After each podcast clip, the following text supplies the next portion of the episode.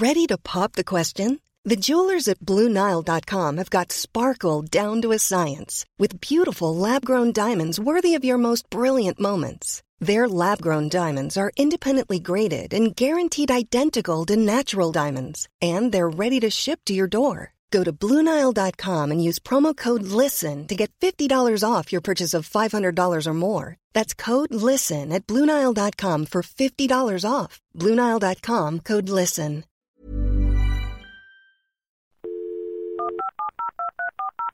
This podcast is a Roifield Brown production. Find others on iTunes. All right. Yeah, I know.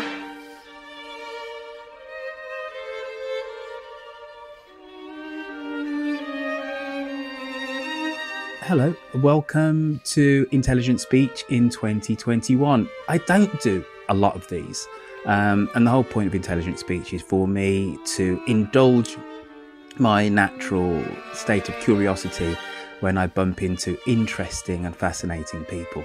So, because of lockdown, quarantine, I didn't bump into too many interesting people last year. Uh, but living online, occasionally you do. And I was introduced by a mutual friend to Erin Brown, who I jokingly call my cousin, and Cyrus Riddell, who have embarked on quite the journey. Not only are they a happily committed couple, uh, but they've decided to leave their native United States to go to Tunisia to dig deep into the Tunisian revolution, the revolution that started the Arab Spring, which also heralded in a, a wave of liberal hope uh, throughout the Arab world in uh, 2010. We're going to ask them what happened to that hope, um, why exactly this topic so fascinates them, and uh, what we can expect from their podcast. Hi, guys, how are you? Hey, we're good. Hi, how are you doing? Not too bad. Now, just off mic, I said you pair are much braver than me. Uh, when I decided to go and traverse the world uh, in 2014, 15, I didn't have the I didn't have the chutzpah to go to um, a bit of the world where I didn't speak the language. Uh, what was it about Tunisia that uh, pulled the pair of you there? Uh, well, I mean, I think part of it is that we s- speak the language. Um, I I studied Arabic uh, through undergrad and grad school uh, and spent time in the Arab world, although not in Tunisia before. Cyrus is being generous when he says that we speak the language. I am a native English speaker, and my second language is actually Russian, but my third language is French, and it is pretty janky. Uh, I learned it when I was studying cheese making in in the Vosges uh, in the mountains in eastern France a few years ago. So my French is informed entirely by barnyard speak, but between the two of us, it gets us pretty far in Tunisia. Wow, already I don't feel intellectually capable of really continuing this interview, but I'm going to try. I'm going to try. Let's go back to to 2010, and as I said in in my intro, the Arab Spring started in Tunis. Um, give the listener um, who maybe isn't aware of what exactly happened at the end of 2010, go over those basic facts and let's just deal with um, the thing which has actually pulled you both to Tunisia. And then we're going to have a conversation which is going to go all over the place.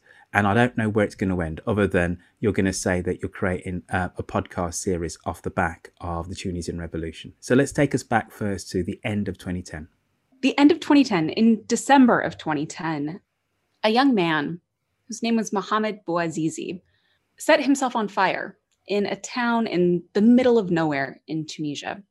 He'd been a fruit seller, kind of one of these people living on the economic edge. So he'd work overnights at a at the local grocery store to earn, you know, a couple of dollars each day. Then he'd buy produce from the local farmers and spend all day selling them in a little fruit cart on a corner of the main drag in his town. One afternoon, a policewoman and her partner showed up, and they told him that he needed to move because he was bringing down the curb appeal of a town that uh, has no curb appeal.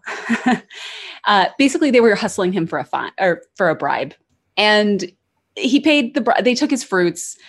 He left. He came back a couple days later, and she came back. And this time, they took his scales. And that was really, I think, sort of the last straw for him. It was the only piece of equipment he actually needed to run his business. And without it, he wasn't going to feed his family. And he called her a name that, you know, you can't say on the radio, sort of thing. Uh, and she slapped him. And it was kind of this moment where it all boiled over. He sort of stormed off to a bunch of different government offices, which it turns out were just kind of across the street. And no one would listen to him. And so it's not really clear what happened, but outside the governor's office, he ended up with enough lighter fluid on him that when he held up his lighter and flicked the wheel of it in sort of this gesture of, of defiance, he lit himself on fire and he died. And the fallout from that, his death resonated with so many young people across Tunisia who were just really living on the economic edge. They couldn't find work, they couldn't find decent jobs. A lot of them were super well educated, but couldn't end up in roles other than like, you know, minor service jobs or working in the tourism industry. I'm presuming, yeah. though, that um, there were other political voices um, in Tunisia at that time talking about the, the relative stagnation of the Tunisian economy. Why was it that it was actually that was the spark that uh, lit the Tunisian revolution? Would you say? There's lots of reasons. I, I think it's hard to pin down exactly why it was that incident. The main cities are all on the Mediterranean Sea. And then as you get into the mountains and the deserts of the interior, there's a lot more of the depressed areas where the economy isn't as good, there isn't as much development, there's much less opportunities. Um, and there had been various protests throughout a lot of those cities uh, for the last couple of years leading up to that. There also had been other incidents of people lighting themselves on fire. There had been more than one before Mohamed Bouazizi. So it's hard to know exactly why it was that one. I think part of it was that in the town of Sidi Bouzid, there were lots of local actors who were interested in oppositional politics and in organizing. And I think they helped organize a lot of the protests. And then I think that there were enough disenchanted young people in Sidi Bouzid that then became interested once this event happened. And for there, create a movement that spread.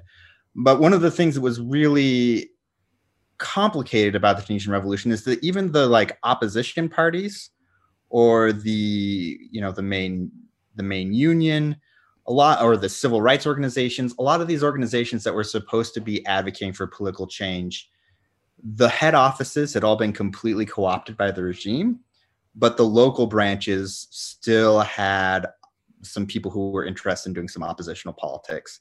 And so while the main offices were very late to join the side of the revolution all these local branches and local offices in these depressed towns had people who were willing to organize and willing to be leadership in the demonstrations that were happening. Yeah. And I think one other factor that sort of made that moment the right moment was within the 18 months prior to Mohamed Bouazizi setting himself on fire, more Tunisians came online and got access to social platforms that really helped spread it from all these tiny, small, depressed towns in the interior to the coasts.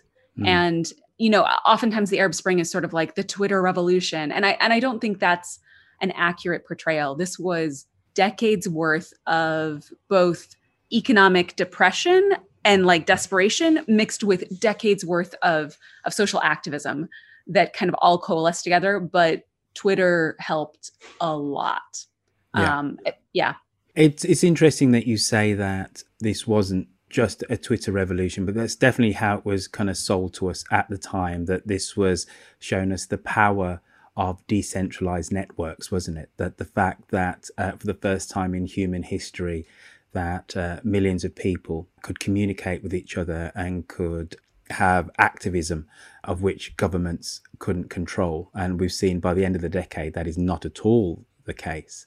Let's stay back in, in 2010, but let's move from Tunisia to maybe uh, the hallowed shores of America. What were you guys doing at that point, and how were you following, if you were following at all, uh, the uh, the goings on in Tunisia back then? At the end of 2010, I was finishing up my undergraduate degree and I was applying for graduate programs. Um, like I mentioned, I did, but my undergraduate was in Arabic and Middle Eastern Studies. I was applying for a Middle Eastern Studies master's program. At the time, I was more focused on the Arab East rather than North Africa. And I think I didn't quite, I didn't really catch, like I think a lot of people catch what was going on in Tunisia until almost the very end when the revolution had really taken off. So I, I can't say that I was some early adopter yeah. who like knew what was going on the next day. It wasn't until the revolution was almost over in Tunisia that I started to notice what was going on. And and to be fair, the revolution in Tunisia took just under a month. It took 28 days from the day that Mohamed Bouazizi set himself on fire, so December 17th, 2010. And Ben Ali fled on January 14th, 2011. Nobody and and really nobody took notice until the 13th and the 14th so it, a lot of people missed it. A lot of people missed it. Yeah, I mean, I think for research for our project, I like we've gone back through, and it's really not until the last days and sometimes even after the revolution that major American media outlets picked up anything from Tunisia. Yeah. Um, I mean, but after that, I'm I between watching television and getting online and seeing things on Facebook, I was pretty closely following the rest of the uprisings and revolutions that were happening in other countries. And what was interesting is later that summer, you were in Jordan on the Syrian border, right? Yeah. So after my first, uh, so I did a year of, of grad school um, from 2011 2012. And then in between, kind of in the like summer four months I had, I uh, was taking Arabic courses at the University of Yarmouk, which is in Irbid in in Jordan uh, and Yarmouk is not far from the Syrian border. And so, and that by that summer, that was the summer 2012, and that had been, at that point, Syria had really devolved from a protest movement and it was already turning into a civil war. And so there were lots of refugees pouring into town. Um, I had some friends who studied at university with me, some Arab friends, but they were living in Ramtha, which was just on the border. And they would send me images of like the the planes overhead and the shells and things because they were like just 50 kilometers. I yeah. terrible at distances but like 50 kilometers from one of the main cities that was the center of the uprising in syria so. Yeah, yeah. i was not following it closely. I was a little baby journalist um, at the time and was more of a us breaking news junkie. Um, and and you know, one of the things that's interesting is I think Cyrus said it, like by the time people knew what was happening with the Arab Spring, Tunisia had already happened. And everyone was looking at Egypt, everyone was looking at Yemen and Syria and Libya. Honestly, like I'm not entirely sure if I remembered that Tunisia had a revolution until basically until the day that uh, I realized Cyrus was plotting to make a podcast about the Tunisian revolution. And and when was that exactly then, Cyrus? When did you decide that you know all all this um, learning of Arabic and immersing yourself in uh, Middle Eastern culture that you know is all pointing you in the direction of making this podcast? So after I graduated from grad school, I started working um, with a community organization in Brooklyn, New York, that was working with Arab and Muslim immigrants and refugees and helping them get set up in the states after they'd moved over here. Um, and you know, I had a friend at the time who would always ping like send me questions whenever he saw something in the news about the Middle East or anything like that. Be like, okay, like that's what I heard in the news. What's really going on? And so I would do that. Like that was one of the things that I did with his friend. Uh, and eventually he was like, you know what, you should do a podcast about this stuff and that kind of got the spark in my head and we tried i tried with him to do it for a little while and it kind of didn't work. I tried on my own to, and it didn't really work. So it was something i had been like toying with and playing with uh, and it never really just got off the ground. Until dot dot dot uh, i came home one day and he was on his computer with a spreadsheet open. Cyrus is not a spreadsheet kind of guy And I was like, what are you doing? And he like slammed his laptop shut. And I was like, I mean, it's not, it's not like you were watching dirty videos. Mm-hmm. Um, and I was like, what are you up to? And he's like, oh, I was thinking about doing like a, res- I'm doing some research, thinking about maybe doing like this podcast of the history of Tunisia, you know. And Cyrus is a big history podcast buff. And me being the nosy journalist, uh, I was like, ooh, tell me more. Uh, and then I sort of was like, maybe you should, maybe we should take our like spring vacation and go to Tunisia and see what it's like. Maybe we can talk to some people. And the more we got talking about it, the more it became clear that we wanted to just jump ship and go. I had gone full time freelance earlier that year and I could work from just about anywhere. And Cyrus, I think, had kind of grown out of his organization a little bit. So he quit his job and we packed up our apartment and we went to Tunisia for four months. And uh, instead of talking to a couple people, we interviewed close to 40 different individuals for this podcast that and it really the podcast tells the story through their voices through their stories not just our research has there been any difficulty, any kind of governmental difficulty in interviewing people about the Tunisian revolution? I must admit, I don't know an awful lot about the state of Tunisian politics or about censorship or about freedom of speech. So t- tell us about that. Were people just bursting to talk or were they a little bit reticent? Yeah. I mean, people were really willing to have a conversation with us. You know, Tunisia is the only country that had a revolution that ended in an actual functioning democracy. Um, and so there's a, just a really incredibly rich civil society here. People are bursting at the seams to to be creative, to speak freely, to be activists and to advocate for things. And so honestly, I was a little nervous about us being able to find enough sources.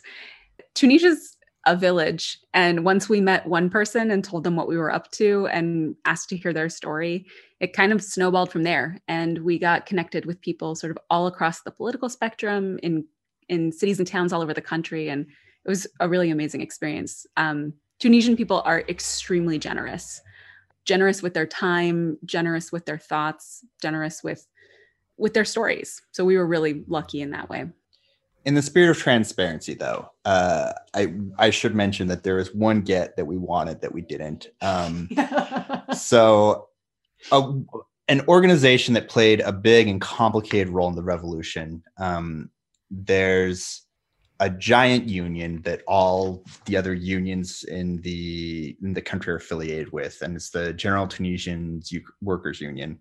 The acronym is in french though so it's the ugtt uh, I spent countless hours in the UGTT offices having conversations both with just union guys who are hanging around the office on whatever business they had and also like union officials. And i was I had conversations with them and we're talking to them and was desperately trying to get somebody to speak on record and on tape with us and it never happened. Yeah I joked that Cyrus moved into the UGTT for about half a month and and still couldn't come back with the tape. So so that that is one that we're we feel a little bad about, but other than that it was pretty easy to to get people to talk and to have have those conversations and have those interviews.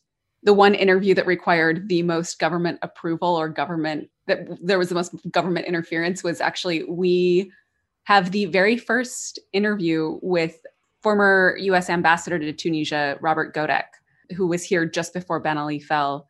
And uh, it took us, I think, six months with the State Department to get the approval to, to do the interview. So, yeah. Which is opposed to like, we interviewed some Tunisian MPs for it. And literally, we just had to like call them and they put us, put our name on the list and got press passes and were cleared through the security at the parliament to go interview people in the parliament. So, yeah much less interference there than in the US. Very ironic. Ryan Reynolds here from Mint Mobile. With the price of just about everything going up during inflation, we thought we'd bring our prices down. So to help us, we brought in a reverse auctioneer, which is apparently a thing. Mint Mobile unlimited premium wireless. Have to get 30, 30, bit to get 30, bit to get 20, 20, 20, bit to get 20, 20, bit to get 15, 15, 15, 15 just 15 bucks a month. So, Give it a try at mintmobile.com slash switch. $45 upfront for three months plus taxes and fees. Promo rate for new customers for limited time. Unlimited more than 40 gigabytes per month. Slows. Full terms at mintmobile.com. Question for you, Cyrus. Um, I have a, a decent understanding of the history of kind of most um, Arab, Berber, North African, Middle Eastern countries. Decent history. Um, but why do you think that it was Tunisia that not only had the revolution, but actually had some kind of meaningful change, as opposed to Syria, where the war, to all intents and purposes, is still dragging on, or let's say another one of, uh, let's say, the Gulf Emirates or kingdoms or, or wherever, or Yemen. What was it about Tunisia, do you think, was the reason why protest, but also make effective, lasting change? Um, I think that there are a couple of reasons. Uh, I think it's very complicated. I'll try to like just do the most important ones. Um, and I think that this applies both to Tunisia and Egypt. Uh, Tunisia and Egypt were have been at the forefront ever since the 19th century in terms of creating a centralized modern state. And so, if you look at just the history of both the local efforts before colonization, uh, the way that colonial rule was more than happy to piggyback off that centralization that already happened, and then post independence, um, there there was a regime, the the regime of the dictator Ben Ali, but there's also a Tunisian state that existed outside of that regime in a way that some of these other countries like Libya, it just didn't exist. So you get rid of Gaddafi, and there was no real state in Libya outside of the Gaddafi regime. So I think that's one of the reasons why it was more successful. I think honestly, one of the reasons Tunisia was never framed this way or talked about this way. I think one of the reasons that happened first in Tunisia was because it was one of the more oppressive countries. I think there was a big mismatch between a country that had high education levels compared to the, there were lots of economic problems, but regionally had a more robust middle class than a lot of other countries, and yet still had some of the most the worst political repression. So I think that that disconnect and that tension made it ripe for revolution. And then I think for that success, another factor, and Syria is a great counterexample. Everyone in the region and outside the region had an interest in what was going on in Syria. In Libya and Yemen, all of these other, not just regional powers, but Turkey, Russia, Europe, the United States, they had an interest in what was going on. And so they backed various players. Tunisia, just in terms of the geo its geopolitical situation, doesn't matter in the same way. And so there's nobody there to egg anyone on to a more confrontational course. And so at the end of the day, when there's nobody supplying money or arms or anything like that to the various political factions, they just don't have the depth of support to try those more confrontational, risky approaches. And I think that that just led them to compromise more often and work things out more often. And and I think another important point is that the Tunisian society is incredibly homogenous. There's not a lot of different factors or factions. There's not different sects per se. Like so there wasn't anything where once the dictator was gone, people sort of fractured into their sort of, you know, different factions. And I think that really helped with the the stability of the translation or transition. Yeah. There we go. Yeah, yeah, and I think that that goes back to that. Like, I mean, you have since the 19th century this attempt to build like a centralized Tunisian state and a functioning society that, like, a functioning civil society, a modern like a real modernization program that hasn't existed in a lot of the other countries. Yeah. Interesting. And I suppose also that the collapse of central authority in Libya meant that there was no outside interference, even from Libya or kind of Algeria, of which there could have been um, if this had happened, let's say 15 years beforehand. So it's, uh, it's, it's kind of quite quite interesting for you to paint that kind of picture of the geopolitical lack of weight of Tunisia that the rest of the world can just say, eh, uh, a type of thing.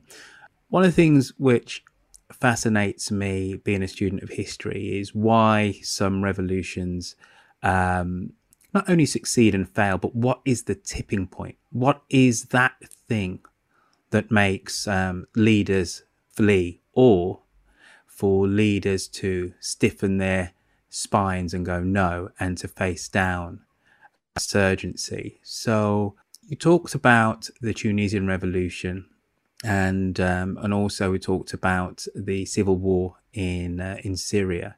Um, what would you say? Let's have both both of you to answer here. What would you say is the the quintessential tipping point of any revolution? Why change happens, or why um, the powers of conservatism can actually push back?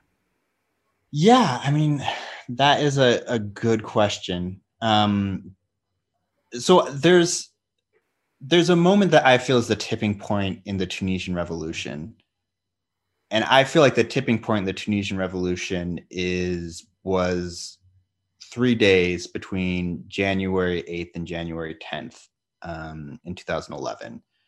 There had been some other incidences and some other deaths, but at that instance, it was clear that the regime had ordered live fire to be used on demonstrators in a lot of these interior towns and cities where people were protesting you know, I mean, we talked a little bit about like the Twitter revolution, how that's a little bit of a like simple gloss on what happened. But like when that happened and when Tunisians and other parts of the country saw what the regime had done to other Tunisians because of people on the ground who had taken photos and people on the ground who had taken videos, and because of the Tunisian like activist media people and bloggers and journalists who had gotten the footage and were putting it online, getting it to Al Jazeera. When Tunisians saw that, that's when it became less about disgruntled people in poor regions and became a national movement. On the other side of the coin, I think the other flip side to what was the turning point was when it became clear that the rest of like the, the army, the other security forces were not going to try that again. When the protests were in this the capital, they were outside the Ministry of the Interior, and it became clear that Ben Ali didn't have the support of the army, didn't have the support of the security forces, and that's when he fled. And I think that's the difference. I think that when it got to that point in Syria, there were still people willing to stick by the regime. Yeah. Um, you know, I think you, you ask about the sort of tipping point and and it's it's different everywhere. And if there was one simple form of uh, you know one one kind of juju that that made a revolution succeed, I think you know we'd see a lot more successful revolutions. But something that I I learned covering the the revolution in Ukraine, I think it speaks to Cyrus's point, which is there is a tacit contract. There's a tacit understanding of what kind of force the police or the internal security forces or whatever the army can use on its own citizens, right? Right. If police show up to a protest and they beat you bloody with a truncheon, that's technically kosher. Um, should that be you know, halal? Because we're talking about Tunisia. N- no, I mean, like I think it's. Uh, it's sorry, just... weak, weak attempt at humor. Uh, you're fine. the kosher joke. Um, it, yeah, you're right. It's halal. It's uh, halal. yes. But the second a regime uses deadly force on its citizens, I think it galvanizes something for people. And then the question is just whether or not the regime is willing to continue to do that. And I think Ben Ali didn't have the will to power to do that. I don't think Viktor Yanukovych did. Um, but there was, I mean, there was a day where snipers shot into the crowds in in the Maidan in Kiev, and that was the turning point where where then the next day tens of thousands of people came out. Um, And so I think it's just a question of whether or not you have a dictator who's willing to violate the contract that says you can beat your citizens to a pulp, you can arrest them, you can torture them, you can do sort of whatever. But the second you start just shooting, it's over. I'm not in the business of predicting revolutions or predicting when a revolution will succeed or not.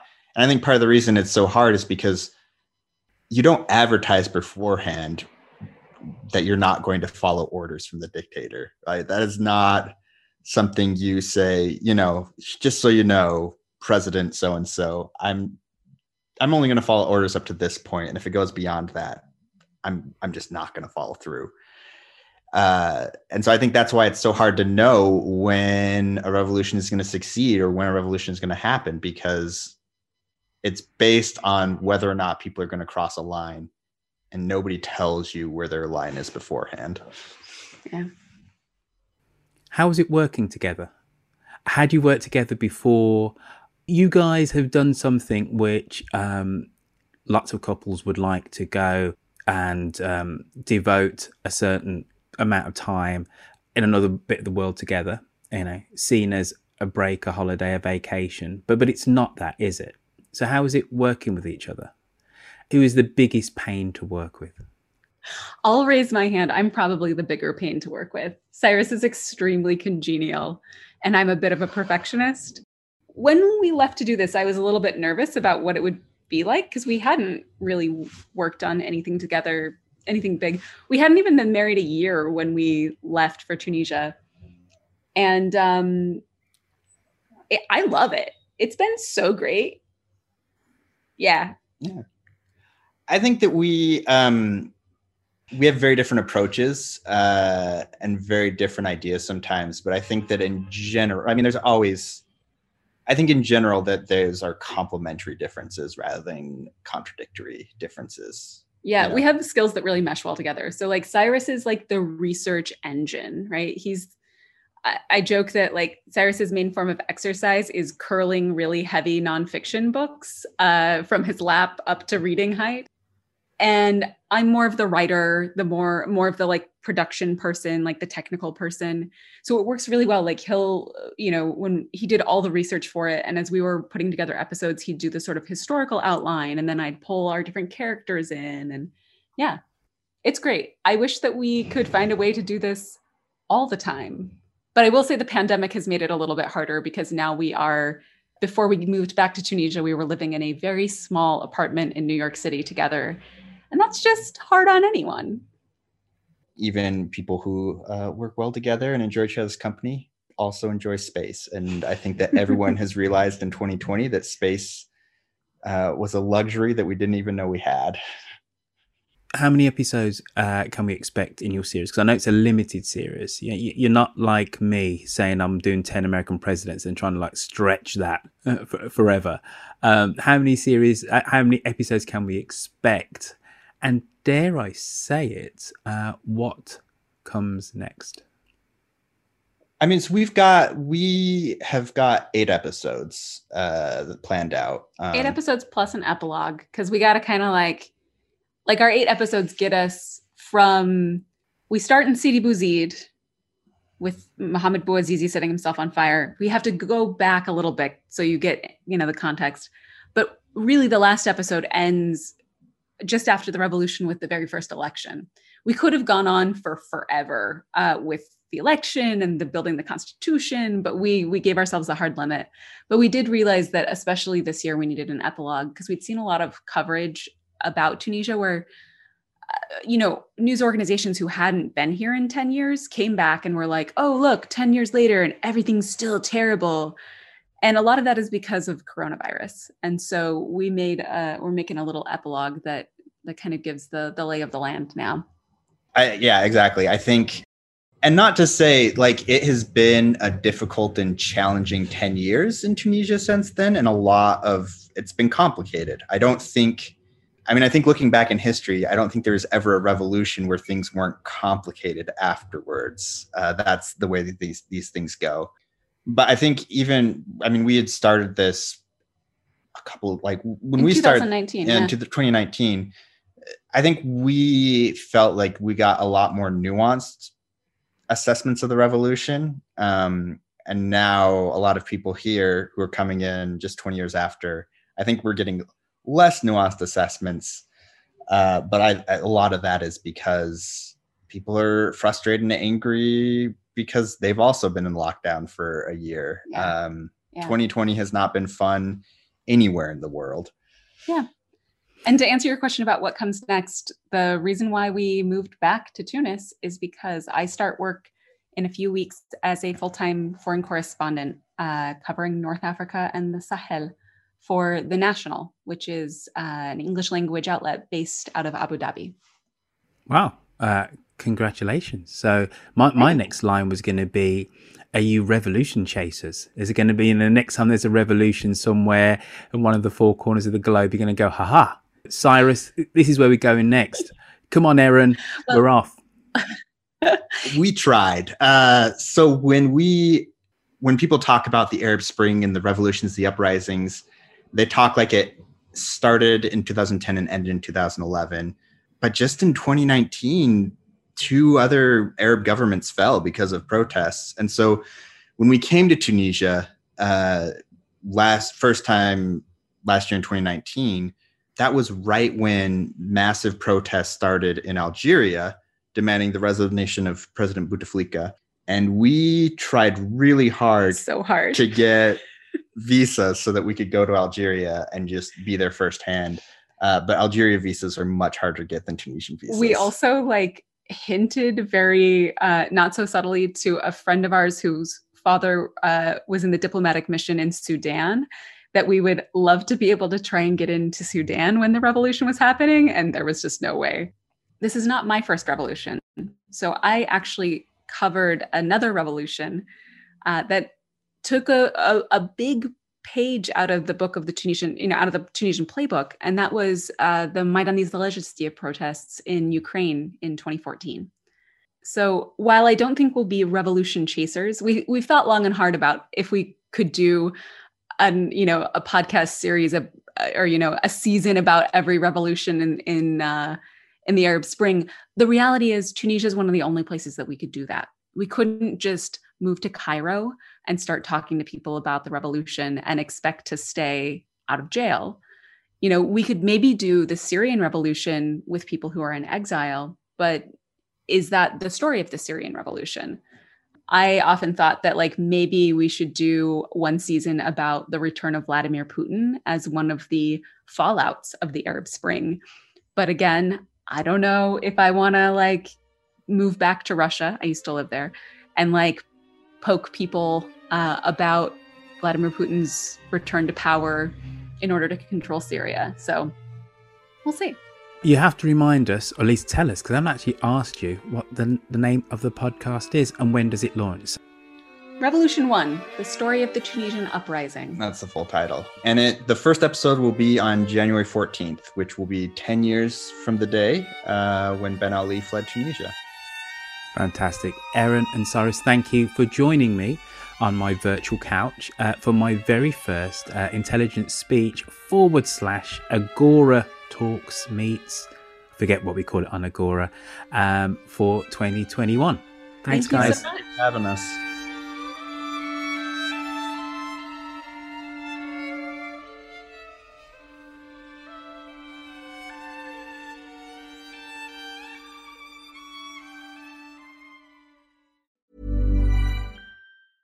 Hey, folks, I'm Marc Maron from the WTF Podcast, and this episode is brought to you by Kleenex Ultra Soft Tissues, your ally to help tackle your allergy symptoms this season. I love the change of seasons, but nobody loves pollen and all those other things floating in the air that make you sneeze during this nice weather. Kleenex Ultra Soft Tissues are hypoallergenic and allergist approved, so fight back against watery eyes and runny noses without worrying about irritating your skin. For this allergy season, grab Kleenex and face allergies head on.